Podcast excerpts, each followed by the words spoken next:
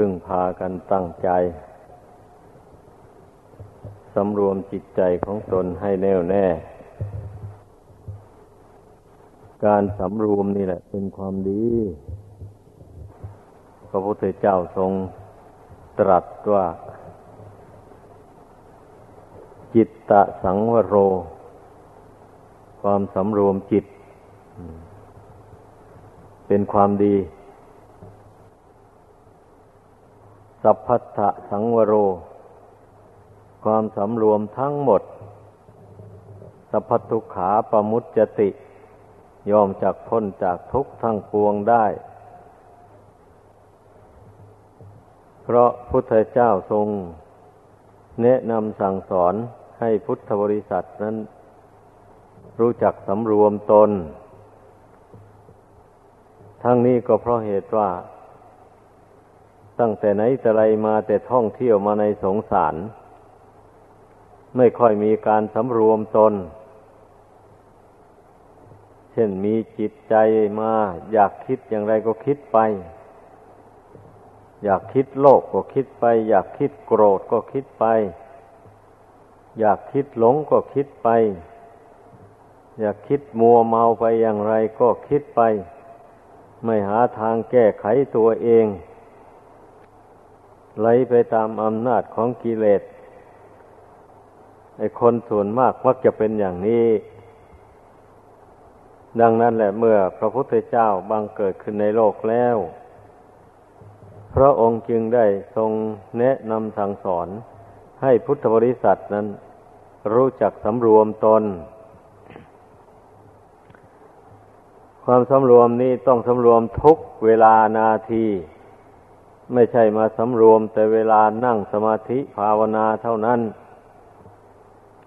อันนี้เป็นการฝึกโดยเฉพาะ อันนี้นะ เมื่อฝึกนั่งสมาธิสำรวมจิตได้ ในขณะนั่งสมาธินี่แล้ว ออกจากสมาธิไปก็สำรวมตนไป ให้เป็นปกติไปอย่างนั้น นั่นจึง เรียกว่าสำรวมตน เพราะว่าไอความหลงนั่นนะมันคอยที่จะมาครอบงำจิตใจได้อยู่เสมอไป พอเผลอสติเท่านั้นแหละ ความหลงก็เข้ามาแทรกทันทีทำให้คิดไปในทางที่ไม่ถูกต้องแล้วผู้หนักไปในทาง ราคะตัณหา เอามันก็วิตกไปในความรักความใคร่ผู้หนักไปในทางโทสะพยาบาท มันก็วิตกไปในทางเบียดเบียน บุคคลอื่นและสัตว์อื่น ผู้หนักไปในทางโมหะ ความหลง ก็มักจะปล่อยจิตให้คิดซ่านไปทั่ว ไม่รู้จักยับยั้งจิตตัวเอง ผู้ผู้ขาดการสำรวมแล้ว มันก็เป็นอย่างว่านี่แหละ ดังนั้นนะทุกคนเมื่อได้ยินได้ฟังอย่างนี้แล้ว ให้พึ่งฝึกสำรวม กายวาจาใจสำรวมตาหูจมูกลิ้นกายใจ ไม่ให้ความยินดียินร้ายครอบงำได้ในเวลา เห็นรูปด้วยในตาเป็นต้น ต้องฝึกนะเรื่องหมูนี้นะถ้าไม่ฝึกสำรวมแล้วมันแน่นอนแหละ พอตาไปเห็นรูปสวยๆ มันก็รักใคร่ขึ้นมา อยากได้ขึ้นมาทันที อย่างนี้แหละ แม่เสียงกลิ่นรสเครื่องสัมผัสก็เหมือนกันนะเมื่อไม่สำรวมจิตแล้ว มันย่อมเกิดความยินดียินร้ายขึ้นมา พอเห็นรูปที่น่าเกลียด มันก็เกลียดชังขึ้นมาทันทีเลย จิตที่ไม่ได้สำรวมเป็นอย่างนั้น พอได้ฟังเสียงที่น่าเกลียดน่าชังก็เกลียดชังขึ้นมาอพอได้ยินเสียงที่น่ารักน่าใคร่มันก็รักก็ใคร่ขึ้นมา ตื่นเต้นต่อเสียงนั้น อมีกลิ่นหอม โชยมาสัมผัสกับจมูกเข้าเราก็ยินดีไปในกลิ่นนั้นแล้วพอกลิ่นเหม็นกระทบเข้ามาก็ยินร้ายแล้ว พอได้สัมผัสกับของอ่อนนุ่มนวลเข้าไปอย่างนี้ก็ยินดีแล้ว พอใจแล้ว พอได้ไปสัมผัสกับ ของแข็งของที่ไม่สบอารมณ์ ก็ไม่พอใจขึ้นมาแล้ว อันโมนี้เราต้องเอาสติเข้าไปพิจารณากำหนดรู้เท่าไว้ อย่าให้จิตมันหลงยินดียินร้ายไปตาม ทุกอย่างไปเลยำหรับผู้ปฏิบัติธรรมขั้นสูงขึ้นไป มันก็ต้องอย่างว่านี้แหละ แต่ผู้ที่ปฏิบัติอยู่ในขั้นกอไก่ขอไข่นี่ ก็ขอให้ยินดีแต่ในสิ่งที่มันไม่เป็นบาปเป็นโทษ เท่านั้น ก็ยังนับว่าไม่ให้โทษอย่างร้ายแรง เพราะว่ารูปเสียงกลิ่นรสเครื่องสัมผัสในโลกนี้ สิ่งที่มันให้โทษก็มีอยู่สิ่งที่ไม่ให้โทษก็มี คือเรียกว่าที่ไม่ผิดศีลนนะ ก็มี อย่างนั้นแหละ ไอ้ที่มันผิดศีลไปก็มี นี่ทุกคนมันต้องเทียบกันเอา เมื่อตาเห็นรูปอย่างไร มันผิดศีลน่ะ นั่นแหละ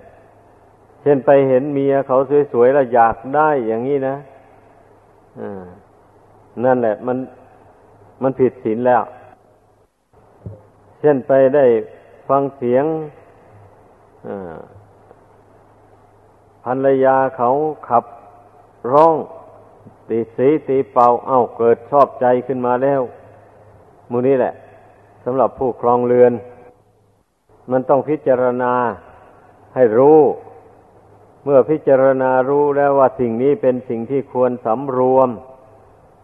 อย่างนี้นี่มันก็ต้องสำรวมจิตแหละ ห้ามจิตไว้ไม่ให้มันวิตก ไม่ให้มันพอใจไป ในสิ่งที่มากระทบตาเป็นต้นดังกล่าวมานั้น ถ้าหากว่าบุคคลมาสำรวมใจนี้ได้สัอย่างเดียวเท่านั้นแหละ ก็เท่ากับว่าสำรวมตาหูจมูกลิ้นกายนี้ได้ไปในตัวเลย เพราะว่ามันมีใจเป็นใหญ่ ทุกสิ่งทุกอย่างนั่นนะถ้าสำรวมใจได้แล้วใจสงบลงได้ จากเรื่องนั้นแล้วก็เป็นนั้นว่าสงบไปหมดเลย แม้ว่าตามันจะได้เห็นรูปสวยหรือรูปที่ร้ายอะไรก็ตาม แต่จิตมันก็ไม่ยินดียินร้ายไปตามเพราะว่าห้ามจิตตัวเองได้แล้ว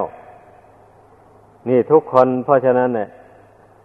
ไม่ว่าคฤหัสถ์ไม่ว่านักบวช ให้รู้จักห้ามจิตตัวเองให้ได้ ในขณะที่รู้ว่า